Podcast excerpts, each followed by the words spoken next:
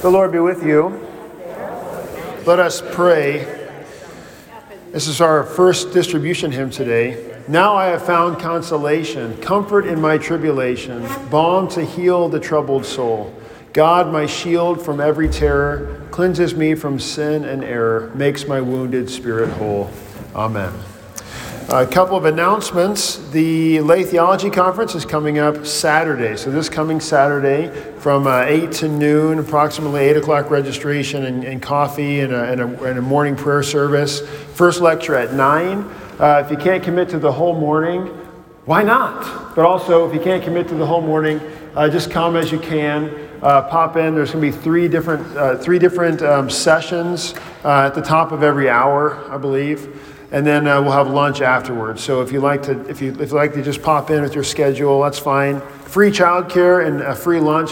Please just uh, re- register online for that, so we know um, how much food and, and childcare is needed. And also, we're going to there's a handout so that we're going to be doing multiple pages long. So. Um, let us know so we can be prepared if possible. If you didn't register, don't be the guy who says, Well, I was going to go, but I didn't register, so I'm not going to go. Don't be that guy. Just come. Uh, today's Sanctity of Life Sunday, so it's the last Sunday for the collection in the in the narthex. It's really not the last Sunday. Like they'll take your free diapers whenever you want to give them. But as far as the convenience of us hauling them over there, um, you can drop off stuff up to this afternoon, uh, I believe. And there's also a door offering to go to um, to go to Caring Network that's uh, that'll be taken up after the services. Two weeks from today, Church Family Sunday, as uh, we start, the, so Transfiguration, last Sunday before Lent. Uh, we have the butterflies with the kids and all that. Uh, so we'll have one service at 9.30 on February 11th. So still two weeks away, we'll remind you. And last uh, Wednesday, this coming Wednesday, if you're looking for excuse to get Little Pops, which I always am, Little Pops Pizza here in Naperville is doing a fundraiser for the school. Uh, there's one down on Worley Road. Go to Little Pops on Wednesday. Tell them you're with, you're doing the Bethany thing, and, and all the or a certain percentage of the proceeds goes to, to Bethany. Or don't get the pizza. Go to Costco. It's cheaper, and give us all of your money. It's win-win for Bethany. And also for you, pizza both ways. Yes? Uh, I was going to ask that. Just the old Little Pops. The original. The OG Little Pops. It's Worley Road on the, from here. Was that southeast of here? If you haven't had Little Pops, I, I, I, I think it's great. It's good, uh, good pizza. All right, speaking of good pizza, the crucifixion. well, how do you transition from that? I mean, honestly. Um, my, Beth, can you turn down the wireless headset like a click? I feel like I'm directly into the, I am directly into the speakers. So we're, we're going to, thank you. We're going to, we're going to, perfect. We're going to get a running start into the crucifixion today and probably immediately step into the weeds, as is, as is the way of things. But I think um, there's a lot of different topics we'll be able to discuss here as we get into the crucifixion. So turn a little bit up, up a little bit, up. Turn, move the, to the left, right, back to the right, left, right there, right there. That's good, good. All right. uh, let's see, verse 18. So chapter 23 of Luke, beginning with verse 18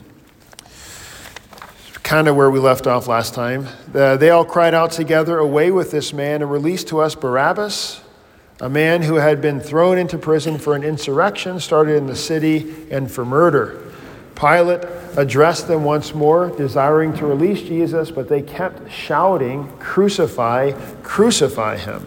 And that's the first, the first like insertion of the crucifixion as far as this being an option on the table. Prior to this point, like I don't think Pilate had a, had a sense that they were hoping to, to crucify him maybe just to beat him or arrest him or something, but this is all of a sudden crucifixion. And that's why he's like, responds in verse 22 Why?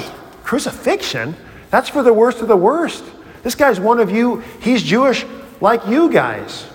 It's the Romans who are like on the motivated by Roman ideology and Roman religion and Roman laws. They're the ones who are crucifying the Jews on it's like their idea. So the Jews are coming to the Romans and saying, You should use your worst thing on this guy. Just didn't. Pilate himself was like, what? What are you talking about? I have found in him no guilt, the third time. Uh, Pilate says he's innocent. I will therefore punish and release him. But it wasn't good enough, which, again, we've, we talk about this. Why would he just punish and release him um, if he was indeed innocent? Because, frankly, he doesn't, he doesn't really, he doesn't care. Pilate's not a good guy. He doesn't care about the Jews. And, and in fact, the Romans kind of hated the Jews. As you, you think, think like the, the worst, like true racism, like a despisal of an entire people, as seeing them as subhuman. So to be talking about them and wasting their time, on, wasting their cross on him. That's why later when the, the soldiers come and they offer Jesus sour wine, it's not that they're actually sympathetic. Like, you know what that guy needs right now? Some bad wine. They're, they're like, let's have a toast to the king as he's dying there on the cross. Oh, no, too bad. You can't move your hands, can you? That kind of, that kind of mockery with the wine. So they, they don't care about, about Jesus. Uh, and yet, he's still trying to release them. They were urgent, verse 23, demanding with loud cries that he should be crucified. And their voices prevailed. So Pilate decided their demands, their demands should be granted. He released the man who had been thrown in prison for insurrection and murder for whom they asked, but he delivered Jesus over to their will. So Pilate is ultimately responsible, so we confess it in the creed crucified under Pontius Pilate. Um, now, verse 26, which starts the crucifixion proper. Um, the, the first question in your handout note how many times Pilate declared Jesus innocent. Why would he still allow Jesus to be crucified? I touched on that. He just he doesn't care, but, but also, what, what are some other motivations that Pilate has for this? Yeah. Keeping the peace. Keeping the peace, not for the sake of peace, one might argue, but for what? So they don't have to go fight against the Jews. Yeah, or not even, so it's, it's almost like his own peace. His livelihood is tied to, like, it's nice, like when you're, like, even in today's corporate world, like, it's nice for like your boss's boss to come visit you and tell you what a great job you're doing, but it's also really nice if your boss's boss just leaves you alone because when he comes to town, he can also, you know, eliminate your entire division or fire you or whatever. So it's nice for Pilate to just keep, you know, let's keep the emperor out of Jerusalem. He can just, you know, does his own thing. But if he comes in, I've seen, I've seen the emperor step in and just randomly crucify people or behead them so it's not, you get the idea of like in Roman, in the Roman system, it's not like you just, you just appeal to the Supreme Court. It's like when the emperor says, you know what we should do? Crucify this guy. It's over. So when a guy who has that kind of power above you, you kind of don't want him around. So he's trying to keep him at bay. You're going to say something similar, Harvey? Uh, also, they could report him to yeah, and that's in fact what they were threatening to do. That they were threatening, they were threatening to report him to Rome. Well, hey, we have no king but Caesar. Pilate, if you're not going to crucify this guy for saying he's a king, we'll just go tell your boss's boss that he's tolerating someone else saying that there's a better king than him. And he's like, so he's ultimately looking out for looking out for himself and his own career. And um, and there we can re- we can reflect upon um, those times perhaps in our life where we're tempted to do this to do the same. Um, having having the temptation to better ourselves and our career would have us um, denying jesus or um, not, not confessing jesus as we should but rather looking out for ourselves our own best interest to better ourselves. Um, the, the, easy the low-hanging fruit there is um, you can unless you work for Chick fil A, it's pretty, you can work, you can make a few extra bucks on Sunday. Time and a half? At least I don't know if they still do time and a half. Is that just normal now? Um, but to, to make, to make some extra money or to better yourself, or, or we, and we see this often with, with the youth when the parents um, say, you know, they, they can't make it to church this weekend, Pastor. And I'm not talking youth group, I'm talking church. They can't come to church this weekend because they got a, they're studying for the SAT. You're, and with that, you're teaching your kids what's, mo- what's most important. Because there's plenty of like national merit semifinalists, whatever, who are pagans. It's nice to have your kid not be a national merit scholar when he's in heaven. I'd rather have the latter. It's nice to have both, I suppose. um, but you just want to think about our priorities and what we're teaching our kids. And, and, and all that, none of you, none of you can escape that accusation like unscathed, by the way. All of us are condemned by the law that says we often put ourselves and our own careers and our own, our own satisfaction over Jesus. And that's where we see our sin. And it hits us all in different ways. Um, but there, again, that's why Jesus is doing the very thing that he's doing right now get it going to the cross because of our inability to do anything perfectly.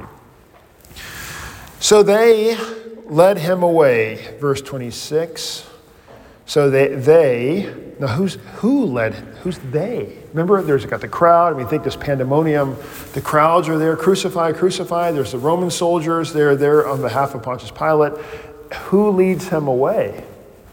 So is it the Jews who then, now, the, now Rome's granted it, the, the Jewish guys just kind of grab a hold of Jesus and lead him out, or it's, it's maybe together. It doesn't specify, but you get a sense that the Jews have a, have a hand in this, at least the leadership of the, the temple. Um, the murder of Jesus is certainly, regardless of who drags him to the cross, Israel is to blame, because they're the ones who are making the big accusation there to Rome, right? They lead him away, and this leading him away is an interesting thing. So, there's a, a, guy, I mentioned him last week, Alfred Edersheim, that wrote The Life and Times of Jesus the Messiah. It's really cool, in depth uh, look at a lot of these things that, are, that would have been happening historically. So, it was common, to, so the crucifixion was not just, well, you could even say it was not, the, the primary purpose was not just to kill the guy, because they could have done that easily in some back room right? Just poison the guy's coffee when he's not, whatever. But they needed this to be very, very public. Why? Set, they're setting an example, right?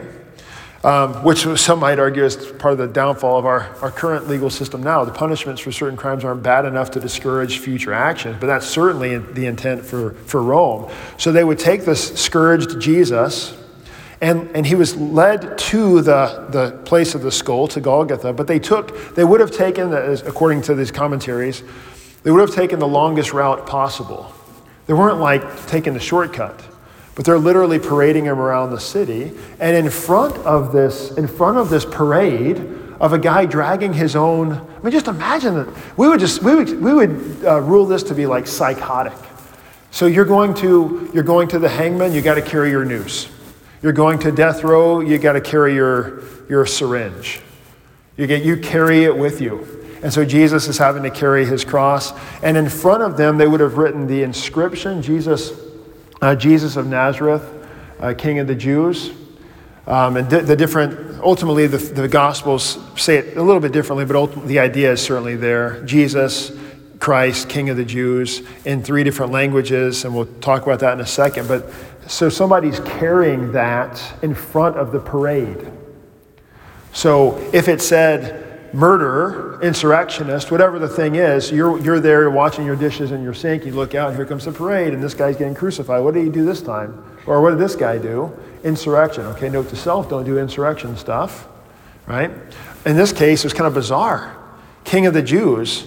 And there you have, you're thinking, all right, so I've seen people be crucified for murder, maybe major acts of theft or whatever, whatever Rome is trying to, you know, discourage. And here's a guy, the king of the Jews. Uh, I guess, I guess that's, I guess that's bad. I mean, it's a confusing kind of a thing happening. And so they're leading that placard. Would have then been the thing nailed over the cross. They take his name tag and they put it on his cross. On this, and they're walking through the town, and then Jesus, who has been, he's remember, think back to. Um, not, not long ago, chronologically for Jesus, but many verses ago, when Jesus had been arrested, the last, the last thing, this is going to come up continually here. Um, Jesus has not had anything to eat or drink since the Last Supper. Then he goes into the garden where he's sweating so much with such great stress that he's sweating blood. So he's already kind of parched, right? And then he's being beaten uh, and he's having to stand on trial. He hasn't slept, so he's physically exhausted. He's dehydrated. Uh, and, and now he's been scourged, so he's bleeding profusely. He, w- he would have died. Most people actually died, according to the commentaries, after a scourging of, of the kind that Jesus received. because it would have just ripped, just left him totally mangled. Think the infection. It's not like they had the, the, the they were sanitizing the leather straps with the, with the nails and glass between every scourging, right? So you get people are certainly dying from this. And so here's Jesus, unable to carry his own cross. They seize one Simon of Cyrene, or Cyrene, depending on uh, how you render the translation there. Cyrene would have been modern Libya, on the, just on the west side of Egypt, who was coming in from the country, who has come in to uh, Israel for the Passover. And they laid on Jesus the cross to carry it behind Jesus. And laid on him the cross. We're going to pause on that for a moment. Um, one there's a, there's a lot of overlap. that the, the, historians and the church fathers make a lot of connection between Simon of Cyrene and us as the Christian, who are kind of like on the sidelines. You go from being on the sidelines of Christianity, hearing the gospel, to then being all of a sudden along with Jesus. Take up my cross and follow me to his disciples. So now it's not just, I'm not an outward um, objective observer that's just hearing the Gospels, but in hearing the Gospels and being brought to faith, I'm actually then brought into the story. So now my life is given to be one of service to our Lord, and also what that includes um, being persecuted for the gospel at times, taking up my cross and following Jesus. But what kind of cross are they putting on his back? Um, Let's pause there and look, at my handout. I'm getting ahead of myself. Uh, letter B there at the top. Crucifixion is so horrific of a death that it is illegal to give it to a Roman citizen. Why was it necessary for Jesus to die on a cross from a prophetic perspective? So we can say, why is it? We know why it's necessary according to what was happening in the immediate events. They're calling for crucifixion. Pilate's trying to make them happy. But even as we're looking at the scriptures, the cross, it's easy for us to see this in hindsight. But now looking at the scripture, yeah, Rich. He's got to be lifted up. And we got these other, the pictures from like Psalm 22, Isaiah 52 and 53. We have these things that are maybe certainly harder to predict how he was going to die looking if, from only the Old Testament perspective. But looking back from the, from the gospel, you're able to see, oh, this lines up perfectly, his, his crucifixion. This, this being the mechanism of his death. Any other thoughts there? Yeah. There's also idea there of Moses raising the staff the Yeah, that's, that's what, exactly what Rich is saying. Yeah, as, as, just as Moses lift, lifted the serpent in the wilderness, so too must he be lifted up. Um, which, I mean, that could have, that could have um, indicated another way of dying. We, and we know that from, remember Joseph when he's arrested and he's in prison with the two guys? And they're like, the first guy said, I had a dream, and Joseph says, You're going to be freed and things are going to go great for you. And the other guy in prison's like, He's giving great news. I'll ask him too. What's going to happen to me? And he says, Your head will be lifted from you. Oh, don't ask Joseph for advice or, on interpreting your dreams. But this idea of it could have maybe led to behead, beheading, maybe for some, lifted up. What do you mean lifted up in what sense? But this definitely is. Um, is fulfilling, fulfilling that prophecy. Now, the speculation on letter C, um, since this kind of death is the most horrific death imaginable, perhaps God chose this means of death to give a small glimpse into the infinitely greater suffering of the wrath of God, which he was undergoing simultaneously. My God, my God, why have you forsaken me? Uh, Luther makes this um, presumption so when we, if you didn't, I, I crammed a lot of ideas into one sentence there, but the idea would be when Jesus is, Jesus' death on the cross is not the main thing, is to be sure important. But there were other guys dying on crosses. So it wasn't just death on the cross, and it wasn't just that he was innocent, because there are, there are likely innocent victims of crucifixion, just there are people who are wrongly accused even today. Um, the big thing wasn't just his physical death, but his suffering the wrath of God on the cross. So when the sky goes dark for those three hours and he cries out, My God, my God, why have you forsaken me? We have God forsaking Jesus, God the Father turning his back on Jesus and, and separating from him, which is hell. That's the picture of hell. And we associate it, like the, when the scriptures try to give us a picture that we can associate with, because if I say, what, what would you rather have? being forsaken by God or being burned alive, but not ever dying, just burning eternally? Which sounds better for you? You're like, well, forsaken by God. Because we can't, like, we don't associate that idea with physical pain. You see? So I think when the scriptures, at least some of the commentators say, when the scriptures give us these, these things like where the fire is not uh, put out and the worm is not quenched, these things of severe pain that we associate with eternal suffering, is because we can't even comprehend the greatness of the wrath of God and being forsaken by God apart from physical pain categories. And so, whenever we're trying to picture what is it like to suffer the wrath of God, well, the worst possible thing imaginable, especially at the time, would be a, a death by crucifixion. And so, this is the possible reason why God allowed this way. And then all the prophecies. Jesus wasn't dying this way to fulfill prophecies, but the other way around. Remember, the prophecies were just saying what Jesus is ultimately going to do. But um, Jesus wasn't going through motions, he wasn't jumping through hoops to check boxes for prophets. Does that make sense? It's, it's speculation. The scriptures don't say that. But, I, but it, I thought it was an interesting perspective on, and it's good to be reminded when Jesus is dying on the cross, it is, it is his being forsaken that is the, the ultimate, the ultimate uh, price that he's paying on our behalf. The, he's suffering death eternally um, for us, or the, the eternal death that we deserve. He's suffering it on the cross, and we can't, we don't see that happening. But we see a crucifixion, which is still pretty bad. And that's why perhaps God chose crucifixion there. Um, and then below that, uh, letter A, so, he, so they've laid the cross on Simon of Cyrene um, to carry it behind Jesus. Have you ever seen different styles or shapes of a cross, and why might the T shape be the most commonly used one? Um, so, there on the, the picture there in your handout is the, um, the cross at Concordia in uh, the chapel at Concordia, Nebraska, or St. John's in, across the street from Concordia, Nebraska, in Seward. Um, you'll see there's different kinds of crosses out there. Obviously, the most common is the T, the, the, T, the lowercase t cross. And um, in case you don't know what a cross is, that idea.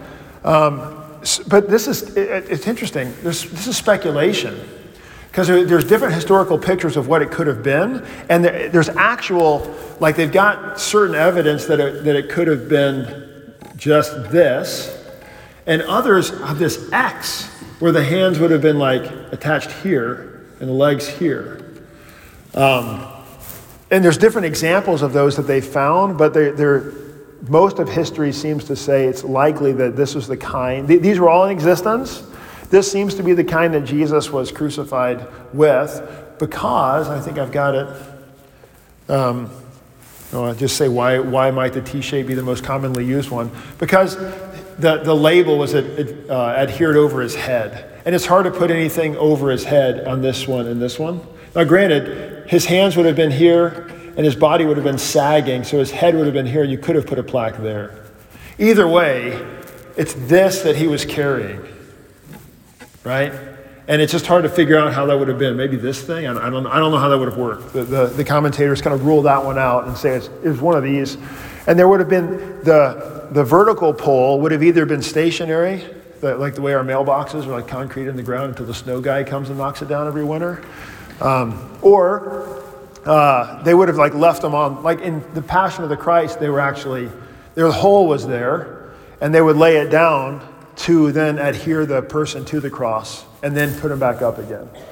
Now, there's it's interesting, fascinating reading some of these commentaries on why they speculate the way that they do. But even the, in, the, in the movie The Passion of the Christ, Jesus is, is he's like, he's a good, his feet are a solid like five feet off the ground. And there's reasons for, for that. They're, they're trying to give him stuff on a stick. Um, they're looking up to him, but, but lifted up could also be like if any of you try to pick me up like it'd be an inch maybe.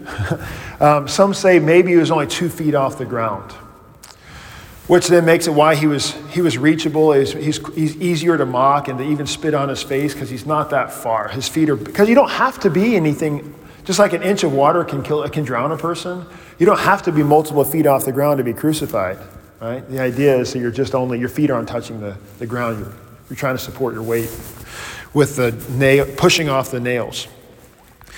Um, what else do I want to say there? So, have, you, have you, any of you ever seen the, the, T, the uh, uppercase T crosses before? Or how about the X? I think it's called St. Andrew's cross. One of the, one of the disciples was St. Andrew. Yeah. That's why it's, I think that's why it's called St. Andrew, St. Andrew's cross. This is by far the, the most common that we see.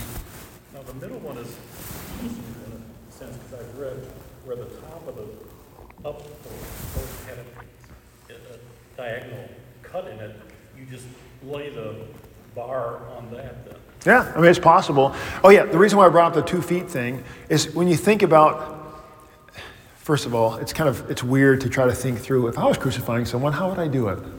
Like, think about that. But the guys who are on the committee with their little step stools, how, what's easier?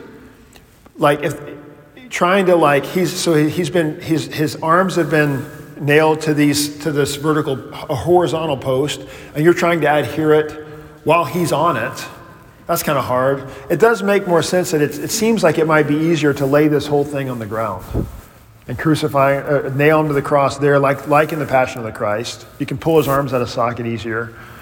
And then as a group, stand the whole thing up. It's harder to try to push a guy up there who's probably resisting, you'd think. Yeah, Rich. Aren't these like billboards for the Romans?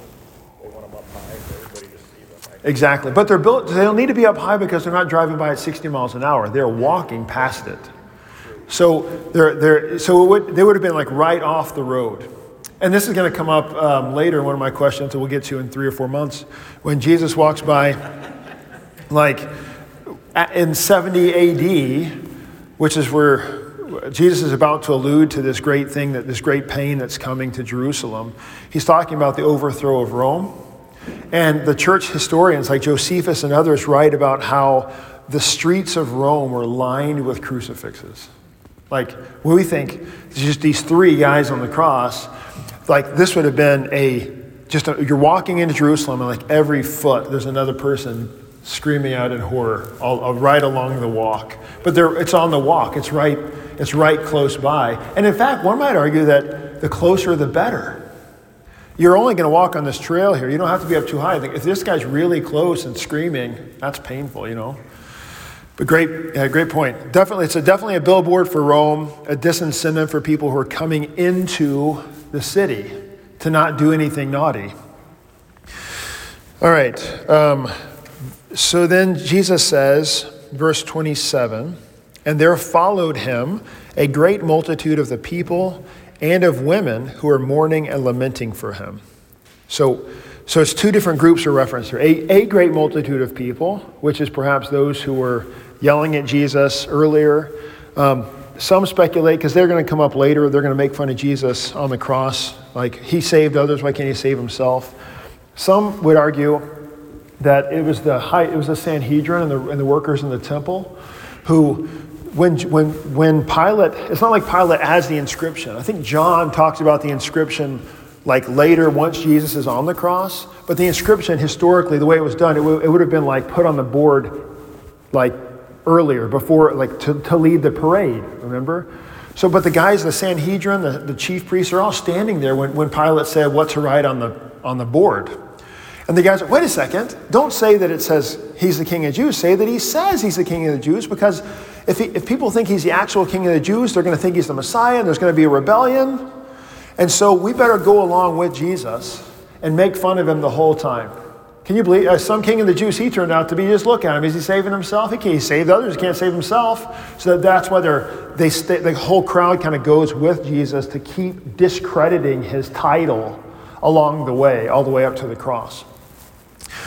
Um, but then also there was this, these women who were following and mourning and lamenting for him. And then Jesus, this is bizarre thing. He's, so he's Simon's carrying the cross. Jesus is, is right behind the sign, leading the parade, and he stops and he turns to the women. And he does this. Remember back in when he heals like blind Bartimaeus, when he hears the blind guys on the side of the road, like he's, he'll be walking in a parade and he'll hear something and he just stops and turns and engages. And it's helpful to think about the way Jesus hears our prayer in a similar way, by the way, like he's, he's not too busy for you. He hears your prayer. He might not be answering it in the way that you kind of prefer that he might, but he knows what he's doing and he hears you. So he turns to them. Jesus said, Daughters of Jerusalem, do not weep for me, but weep for yourselves and for your children. So later, he, so he refuses their pity here, just as later he's going to refuse the, the, the um, wine mixed with myrrh. Now, so why? Well, I don't need to get into that. So it's speculated that he says, well, my, I put it as a question why do you think Jesus refuses the pity of the onlooking women? Why does he say, don't weep for me? It's kind of a weird, weird thing. Yeah, you know.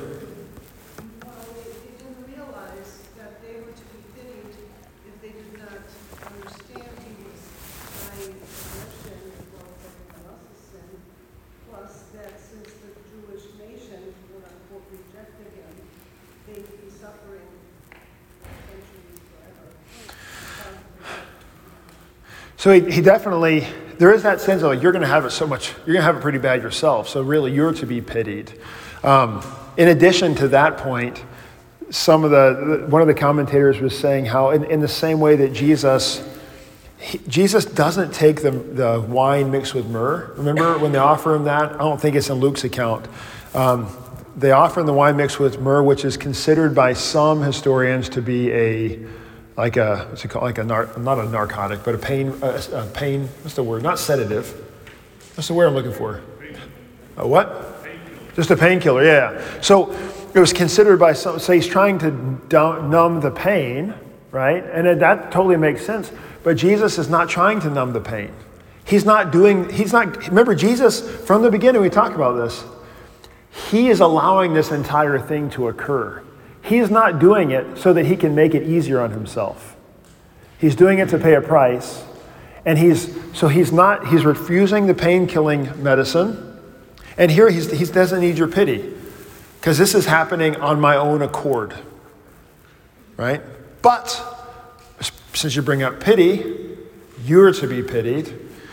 For behold, the days are coming when they will say, Blessed are the barren and the wombs that never bore, and the breasts that never nursed. That's bizarre. Blessed are the barren. So usually, in, like in the Old Testament, it's to be barren is to be considered like almost a, a shame. Remember, like um, uh, Sarah and um, Mary wasn't that way, but um, Aunt, Aunt Hannah, who's is Elizabeth, Mary's cousin? Um, so all these cases where the person is is barren um, and they're considered to be like this shame or almost cursed. No, it's not the case that, that, to be barren is to be cursed, but that is the perception from the Jewish mind, at least. Um, and Jesus flips it here. Blessed are the barren, because it's going to be so bad. It's especially like you can run faster, frankly, when you're not trying to carry a baby or if you're not pregnant so it's, it's the, the women and children are to be protected because they are those least able to protect themselves. They're the ones who ultimately get it worse. And that's why, there's, that's why they're the ones in, in the safety boats off the Titanic. They're, they're, that's why they're the ones who are put in the fortress and, and protected. And there's the ones when, when Rome comes in, they can't really run off into the mountains as easily as a 20 year old guy. So he has pity for the innocent in their suffering. So they're going to be suffering in the near future. So even as Jesus is about to undergo significant trial for himself, he sees their future suffering and takes pity on them. Just so, just likewise, he sees us in our in our trials, and he knows them well. He's headed to the cross with their future. So their future suffering really isn't that much different from your your suffering. It's still future in the chronological sense from, from that moment for Jesus. So as Jesus is going to the cross, he has the immediate future suffering of the women there who are crying out. Also, 2,000 years later, whatever it is you, you're going through and what you might be going through tomorrow, it's in his mind as he, as he undergoes suffering, as he heads to the cross. Uh, then they will begin to say to the mountains, Fall on us, and to the hills, cover us. That is, the, the, desiring a quick, a quick death. If only the mountains would crush us, we'd die quickly. For if they do these things when the wood is green, what will happen when it is dry? That is an enigmatic saying of Jesus. And, the, and the, the most, so commentators kind of take it three different ways, but the general sense is if, if Rome is doing this cross, allowing this cross event to an innocent person who they have called innocent, how much worse is it going to be when Jerusalem is actually guilty of rebellion? So that's this. Right now, this green this green stick isn't burning very easily. But man, have you ever have you ever seen a Christmas tree light on fire after like a week after Christmas? No, is that a thing? in Mississippi on Epiphany, see, we do it wrong here because there's like there's laws here in Illinois, but in Mississippi, it's every man for himself. And uh, on, on Epiphany, um, it, January 6th every year, you bring your Christmas tree to church, and along the way, everybody's got a pickup truck because of Mississippi. You pick up everybody's tree off the side of the street and you throw it in the back. You go to church, and you throw this huge pile in the parking lot or just outside the parking lot, and you light it on fire. It looks like a bomb went off. And you're singing Christmas carols for the last time to these. But you don't have to like add like any kind of starter fuel to the fire. You just, you get a candle close to it and it's, or Christmas vacation. Think that scene with the cat. Is that where you're going? I, I want to know when we can start doing this.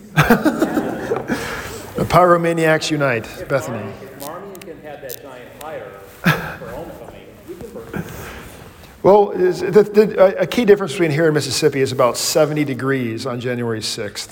So being outside for a prolonged period of times isn't, isn't so great. Anyway, um, so, so dry, dry wood burns quickly and, and more fiercely than green wood. That's the idea. If God, if God also, the another view was if God hasn't spared his own son, how much worse is it going to be his judgment upon unbelievers? Um, and then the other one was had to do with the end times, like this as far as time. Green, green would be young, dry is old. So this is God's judgment now. How much worse the final judgment um, on, on, the unbelieving world. So those are three different perspectives on that. Ultimately, having to do with a future, how much worse is future suffering. Jesus has that in mind as he's going to the cross um, to suffer. Now, years later, at the siege of Jerusalem, hundreds of crosses would fill the city. I mean, the, the historians say daily, hundreds of crosses. When, when Rome sieges Jerusalem, takes them over, and uh, everyone who wasn't able to flee to the mountains and, and get away, there's hundreds of crucifixions happening. That historians say there wasn't enough wood um, to actually do the crucifixions. So then the soldiers would start getting creative with ways that they could crucify people. And just leave that to your imagination, whatever that might mean. Now, what was so that's that's what that's what's going on. If you're reading luke in the first century or hearing it read you've got in, in your mind this this uh, these murders that are actually happening by rome at the in this time period or they did happen 10 years ago or 15 20 years ago right? So you're connected to this event and there's no in your mind a crucifixion, you're, you're associating a death by crucifixion with the worst possible torture and violence and evil. Isn't it interesting that, that we hold that up in front of our churches and we wear them on our necks and adorn our homes? Jesus has taken this thing and flipped it, right? So, what was once this sign of terror is now for us a sign of the Lord's love and, and our eternal peace. So I've got some, a, a number of questions on here regarding uh, crucifixion, crucifixes. Let me get, let me flip, well, let's finish this passage. So verse 31. Uh, for if they do these things when the wood is green, what will happen when it's dry? And then two others who are criminals were led away to be put to death with Jesus. We get these, now we're starting to get the conversation with the two guys. Um, the, the word for criminal there is, is uh, kako orgos. So orge, work, orge, kaka, bad. So do-badders is the word there. They were do-badders. They were led away to be put to death with Jesus. So that's Isaiah 53. He was numbered with the transgressors, right? And these two criminals on his side are actually going to be a picture of us and all, all of humanity. We're not going to, we'll talk about it next week, but um, we are all condemned to death, are we not? And we are all, as we approach death, we're, we're, either those, we're either the thief who cries out to Jesus, remember me, or the one who stands there and mocks Jesus right? So all really all of humanity is summarized there on the cross, or next to Jesus on the cross. But um, let's pause there with with verse at verse 31 before we get to these two other criminals, and we're going to talk about the crucifixion more. But just a word about crosses um, on your back to your handout. Let's see, verse C, and about 50 or letter C. Um, in about 50 years, Jerusalem will be destroyed. The city will be filled with hundreds of crosses daily. The idea of crucifixion brought horror to Jews, and now what was once the most horrific sign of torture is for us the most wonderful sign of peace and love. So, how is the generic symbol of the cross understood today? And how is a crucifix subject to a less subjective interpretation? Um, just to think about in your experience, the, the impact or what, what is said by a cross, and even what is perceived by a cross to a non Christian. Maybe that's a better way to think about it. Um, is a crucifix, that is, a, a cross with a dead body on it, is a crucifix more offensive? Certainly. It, it's not left up to subjective interpretation. Now, uh, when you see a cross, and I use this example, I, I, I told you this story, I know countless times, but the, um, this, this is, I Googled it and quickly found this, this little box there. Um, Alex and Ani makes these bracelets that Mandy likes, and they're like, you can buy these symbols that represent different things. They're cute, whatever. It's an easy Mother's Day anniversary every year. You just buy a bracelet, it's easy. Uh, they had a cross, and I'm asking the lady, hey, so what does a cross mean? And she, hands, she points to the billboard behind her that says like what all the symbols represent. And this is what the cross represents. The cross symbolizes life, immortality, and the union of heaven and earth. It possesses spiritual power, embodying sacrifice, triumph, and salvation. When you carry the cross, infinite love surrounds you. Honor, uh, honor your personal beliefs. The last sentence is telling. Now, you and I can relate to most of what's said in that paragraph, can't we? It's vague enough to be, yes, I recognize all those words. I'll pull them in and, and redefine this cross to be what I think it is. But there's nothing on there about Jesus dying on the cross for sinners, the, the primary purpose of the cross, right? So it's just these general, generic, disem, disembodied themes of, of immortality and life even heaven and earth. So, an afterlife, something about afterlife. So, um, if you're, uh, and, and, again, one of my friends in, in college had a tattoo on his back, and uh, Dominic Witherspoon, uh, we call him Spoon. And I said, Dominic, what's that cross all about on your back? He said, I don't know, I just thought it looked cool. So, what, but what, like, what, why? Why would you get that? Like, why, what is that teaching you? What is, what is the, couldn't tell me. It, it, looked, it looked cool. It's subjective.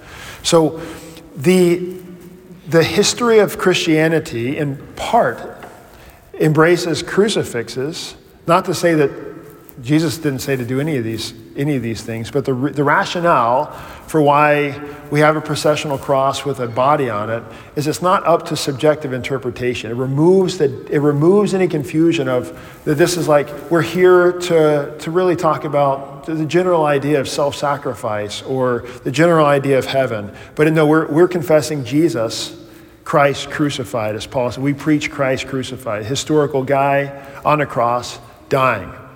And, and it, it, it emphasizes the, insan- I mean, just the insanity of it. It's, it's almost like if we, if, if, what if Jesus had died by hanging? Then instead of crucifixes, we'd all have little gallows on our necks. And that would be, we, a processional gallows. And so there's a, so we walk in and, it's, and, and there's like a mini noose and a Jesus kind of hanging, and it's, should mock, and I'm not mocking these, but the idea of brutal death. And that's the symbol of our faith. But it's, but it's, it's because this actual thing, this actual thing happened. Jesus was actually born into this world and actually died. It's not up to subjective definition of what you think it might mean.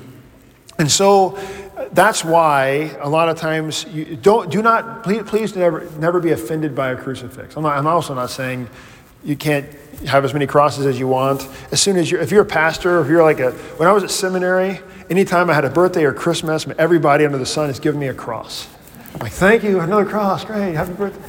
So if you walk into my office, you see like I have a wall of crosses behind the door. You run out of places. How many crosses does one need? You run out of doors to put.